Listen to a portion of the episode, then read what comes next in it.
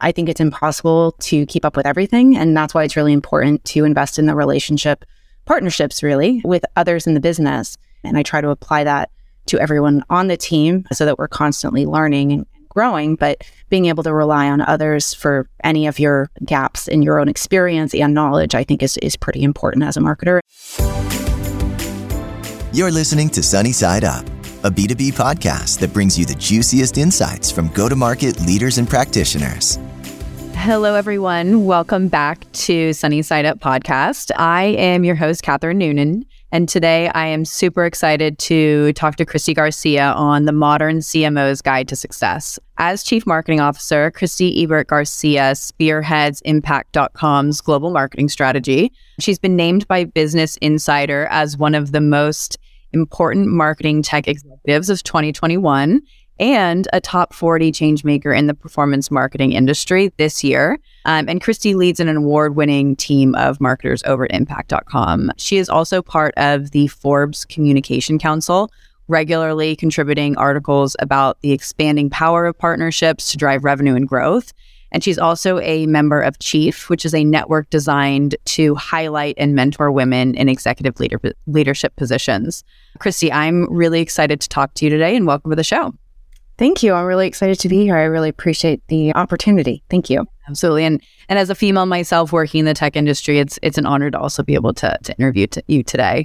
So, you know, one of the, the things that we want to kind of kick off with is what qualities does today's modern C M O need to have to see success in their business and careers? Yeah, I think it's there's a lot. And and some of what I'll say is probably going to sound fairly obvious, but I see a lot of recs for marketing leaders that, you know, probably have some really un- unrealistic expectations. And from my experience, there's some so- sort of core basics that you need to be successful in this role.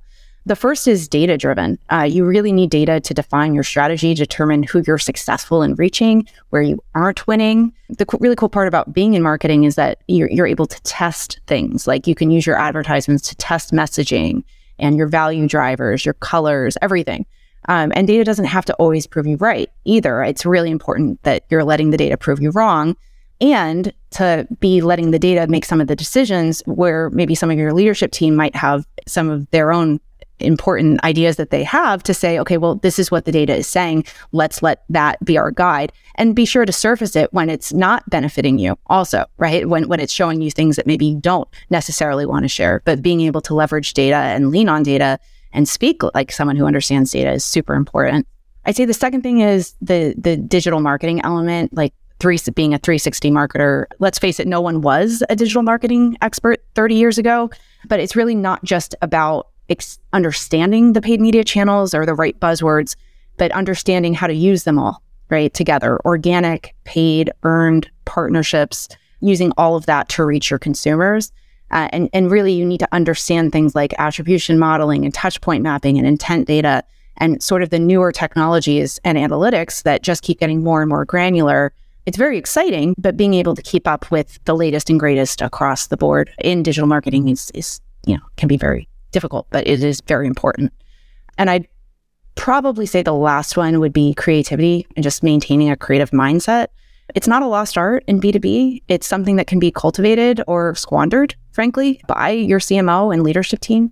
So I would I would also say, despite what I just said about data-driven, not being so overtly focused on metrics that we forget about the human elements, emotion, passion, not just thinking about people as humans, not just targets is really important because creativity is about appealing to a customer as a human. And while we talk about the data and understanding it, it's it's why I think many of us may be in marketing. At least I can I can say that is true for me. I loved creative writing and working on really unusual creative ways to feature clients or reach clients in, in my experience. So I think maintaining that creative mindset, continuing to expand your knowledge as far as you know, the, the ecosystem out there from a digital marketing standpoint, and then also always looking at data and, and surfacing data as as what's driving the decisions is important. I love that. And I think I think one of the things that stands out to me is is data and co- data-driven and creative mindset don't have to be mutually exclu- exclusive. They can you can let the data also kind of remove some of that manual component of choosing the right audiences, trying to, to reach an audience, and allow you to focus more on the creative aspect of it as well. Exactly. Yeah, um, I, I really love that. And one of the things that you also mentioned is the evolving technologies that, that are at our, our fingertips today, how do you keep up with the changes in this fast-paced, evolving marketing industry? Yeah, I do the best I can, but I really rely on my team. I think it's impossible to keep up with everything, and that's why it's really important to invest in the relationship partnerships, really, uh, with others in the business. I constantly study trends, read news and newsletters, take my own training and growth really seriously, and I try to apply that to everyone on the team uh, so that we're constantly learning and growing, but being able to rely on others for any of your, you know, gaps in your own experience and knowledge, I think is is pretty important as a marketer. And it's something that when you invest in a team and spend time in growing the team, they they are your partners. And that's that's sort of how I, I can continue to be a, you know, player coach, I think, uh, in a lot of ways is is being able to rely on the other leaders on the team. Absolutely. And And one of the things that stands out to me about you is that importance that you put on helping your team grow and excel. Why is it so important to you to help marketers, whether they're on your team or outside your team, excel and grow in their careers? And and tell us about how you help build up your internal marketing team. Yeah. Well, thank you for asking and noticing, because it is something I care a lot about. I think as my leader or as a leader in general, it's my responsibility to help the team become better marketers, whether they stay with me or not. And marketers must be trained, but really need to feel empowered first and foremost. And and I think that's what they need to be able to make some of those strategic decisions without you, right? Is is that empower, empowerment. And I, I realize I'm not setting anyone up for success if I have to be in every meeting. I can promise you that, if I have to make every decision, and I shouldn't be the one doing that. Selfishly, empowering the team and sort of ensuring that everyone is trained and moving up in their careers or growing is something that actually makes me feel good uh, at the same time. So that's a fortunate thing, but it's true. I, I love to see people's eyes light up when they're explaining an idea to me. I love to see people on the team who have be- become as, as fairly junior, now driving, you know, the largest departments within the team, driving large scale global campaigns from start to finish without much input from me at all. Those things are really rewarding. So that's why I, I do it. And, and I also feel like it's the right thing to do as a leader. But one of the things that I do is I, I try to keep the rule that I don't hire director level or above externally unless there are really no internal candidates. I've made a few exceptions to that rule in several years, but it's important to me that I'm growing my team and they're growing with me. Uh, I was a serial vice president of marketing for many years, and before I was offered the C M O role at Impact dot com, and it was really hard for me to watch people coming from the outside and take opportunities that I felt like I deserved. And I don't want my people, people who I'm responsible for helping to grow and cultivate, to feel that they are doing everything right from my point of view, and I still don't want them in in, in a senior role. That's not at all the way to empower a team. So I, I certainly take that very seriously, internal growth, um, and also providing opportunities for the team to say, okay, maybe this area of marketing is not for you. Like maybe you want to try something else. Maybe you want to go to product marketing. Maybe you want to do more writing. Maybe you want to work on the social team, or maybe you don't want to be in marketing at all. Let's find a role for you in the business. I think those are things that leaders should always be doing. It's nice to, to get recognition for that, but I it's something that I feel like everyone should do. Yeah, no, I, I love that. Tell us a bit about Impact dot com and, and how you're transforming the way businesses manage and optimize all kinds of partnerships. Sure. So Impact dot com is a partnerships management platform. It helps brands and creators and other types of partners discover each other. So think about like a big marketplace. You kind of go in and you're searching for different types of partners for different needs for your business. Maybe it's to grow new customers, or maybe it's to drive revenue, or to, you know, a particular campaign or a new product launch. So you can work with all different types of partners and find them on the platform. Uh, you can message them, contract, and all of the tracking, all of the reporting, all of the links are, are sort of managed by the platform. So anyone who's part of that partnership can kind of log in and see the same metrics as far as performance. And it really empowers these businesses who sometimes they're small businesses, other times they're big businesses that just don't have a mature partnerships program or a channel. And so they come to Impact dot com and they are basically provided with all of the technology that they would need to be able to track and manage all of their partnerships. I think that's the easiest way to explain it. But essentially, the goal is always for businesses to be able to grow efficiently, especially in times of, you know, macroeconomic hardships, being able to have a partnership strategy where you're paying for the outcomes that you want is a very solid one when it comes to return on investment. Awesome. Yeah, it definitely sounds pretty robust and kind of as the one-stop shop for, for partnerships, whatever that partnership may be. And And I can also say personally, as a consumer, I see the value of partnerships, being the buyer as the consumer, but also working in the B two B space. I see so much growth through partnerships. I feel this is kind of the age of the partnership-led growth. And I, I'm probably speaking to the choir in saying that, but you know, how can broader, more modern partnerships help C M Os support their brand for growth and, and drive revenue? It's a good question, and I agree with you. I've been in this industry for over a decade, and there has never been a better time for C M Os to be leaning in because the technology has caught up with consumer behavior for the first time. Frankly, advertising isn't working in the same ways that it was. It's more expensive, it's less efficient, and consumers are tuning it out.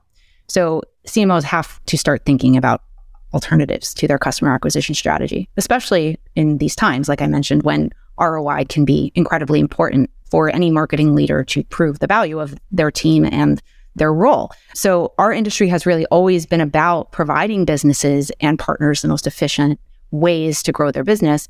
Um, and in challenging times where you're only paying for a desired action is completed just becomes a lot more appealing. So it's like a C P A-based model where you're only paying for an action. And frankly, that model should always have been appealing, given that this particular channel, the partnerships channel, is driving between twenty-five to thirty percent of business revenue, not marketing source revenue, business revenue for companies who are leveraging the best technologies and, and marketplaces. Businesses partner with those in, in a position to refer business, which includes traditional reward affiliates, influencers, creators, media publishers, bi- other businesses. You know, we all love those business-to-business partnerships that we see, especially when they, they're an added value for the consumer. Um, and, and with this mistrust and the concentration of ad dollars going to just a few large companies that we know, partnerships really are the alternative that can provide and deliver the scale efficiently that we need. And we do this by authentically reaching target customers. And so that's, you know, being in places where they're researching, right? Like showing up in articles where people are reviewing products, showing up on, on sites where people are looking for deals, showing up in, you know, review sites and, and things like that. Like that can only be done through partnerships. And so I think it's a very important channel for every C M O.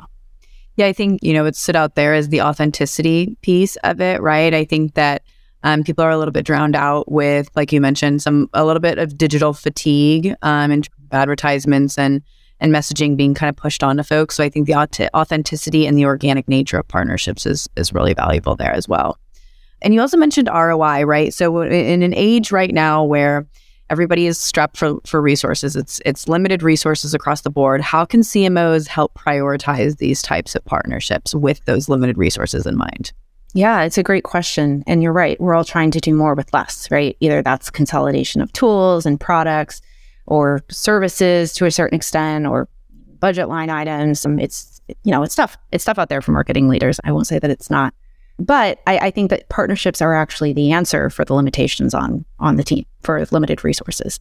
So as a C M O, being able to say, I can accomplish objectives one hundred percent, I'm sure, and only pay for those things, that when people understand that, like when you're sharing, okay, you're spending, I don't know, one hundred thousand dollars a month on Google Ads, uh, and you're paying for clicks, or you're you're spending all this money on display and you're paying for impressions. There's no guarantee R O I in any of that. We we like to think that there is, there's some safety and some benchmark data that we like, and, and it's true. I've We've been successful in, in advertising as a marketing team at Impact dot com. But if I had the choice to work with partners where they were driving the same actions as some of those digital marketing channels, and I'm only paying when they do, that is a easy sale for the most part. And being able to prioritize that means maybe stopping the focus on some of these other channels that aren't performing as well, or or pulling resources from there and, and focusing on them on somewhere else. But that's part of that's part of the the role of the marketing leader is is to always be evolving and, and to keep that open mind that what's working isn't always going to stay working. Um, and if you've been in the game long enough, you know that. And so you are going to be looking for a, a way to get ahead. Partnerships are that way. And and I think a lot of brands, you know, even like the big ones that we're working with, Walmart, you know, Adidas, Home Depot, these are brands that don't need customer acquisition, right? They don't necessarily need brand awareness, yet they they leverage partnerships in instead of other channels. So it's, again, I think it's a very common desire to only pay for outcomes. it's just not a very common thing. And, and so with partnerships, it's a very common thing. So that that's usually how I start it. And it doesn't doesn't really require a whole lot of pushing after that point. I can imagine. You mentioned evolving, right? You have evolved over the years into a very accomplished C M O. What what advice would you give to an up-and-coming or early C M O? I've thought a lot about this because I, I want everybody on, on my team and in in the organization who at least who's listening to this to hear this, but for any up-and-coming C M O in any other company, you stay up on the industry trends. Stay stay modern. Like, you know, we hit a certain age and maybe we forget or we think things are cool that aren't cool anymore. And so we have to be reminded. Like, I don't know if there's any other parents out here, but I'm reminded by my six-year-old how uncool I am all the time. But it is important to understand TikTok and to understand Gen Z and to, like, you know, understand the industry trends like we talked about, especially in B two B. Um, so that's the first thing, is just, you know, stay up, stay, stay current, stay up to date. And then the second thing is the C M O, C M O role is bigger than the marketing team. So as a V P of marketing, I was always fighting for my team. And it was about how to get marketing more budget to prove the value more. And, and it was all coming from a very positive place. But once you become a C M O, you're not thinking about just your team anymore, right? You're thinking about what's best for the business. And so that was a lesson that I learned, and something that I, I would pass on as very valuable feedback as, as someone who has received it myself.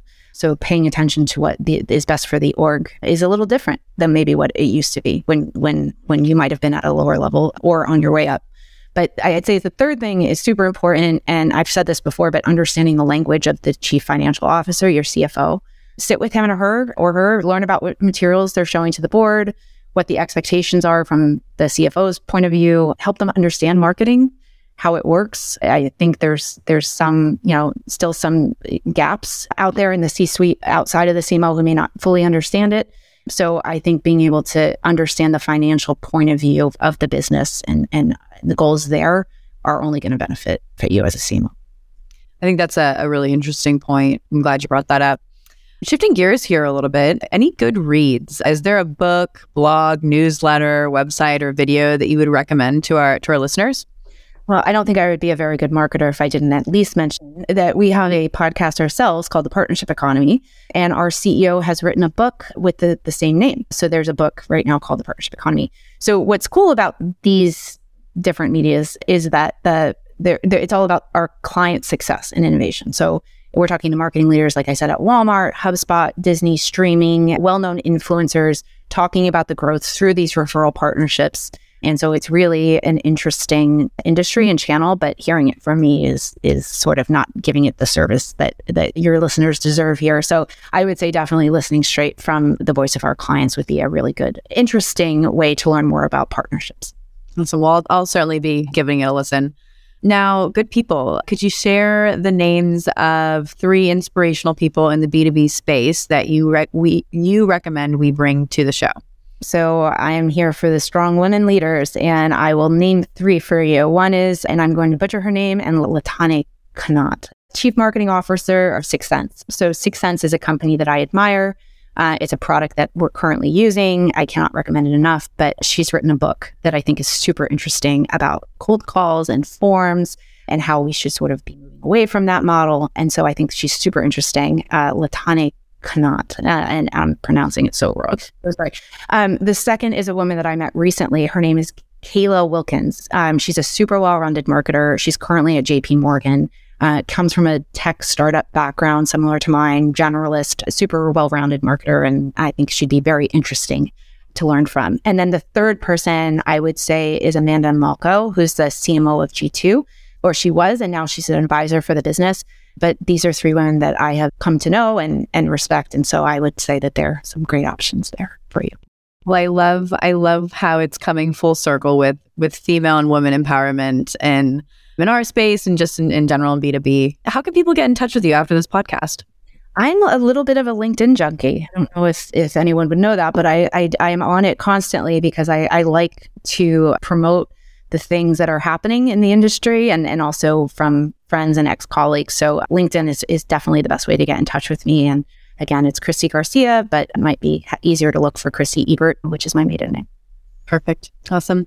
Well, Christy, I really, really enjoyed having you on our podcast today. This was such an insightful conversation for me personally, professionally, and I know our listeners will really enjoy. Thanks for thanks for being on the show with us. I really appreciate it. Thank you so much. I look forward to hopefully uh, joining again one day. Who knows? Today's episode is made possible by Demandbase. Demandbase is smarter G T M for B two B brands to help marketing and sales teams spot the juiciest opportunities earlier and progress them faster. Thanks so much for tuning in to this episode of Sunny Side Up. If you liked what you heard, please rate and review us and subscribe to our show on iTunes, Spotify, or wherever you consume podcasts. You can also find us on YouTube and Demandbase T V.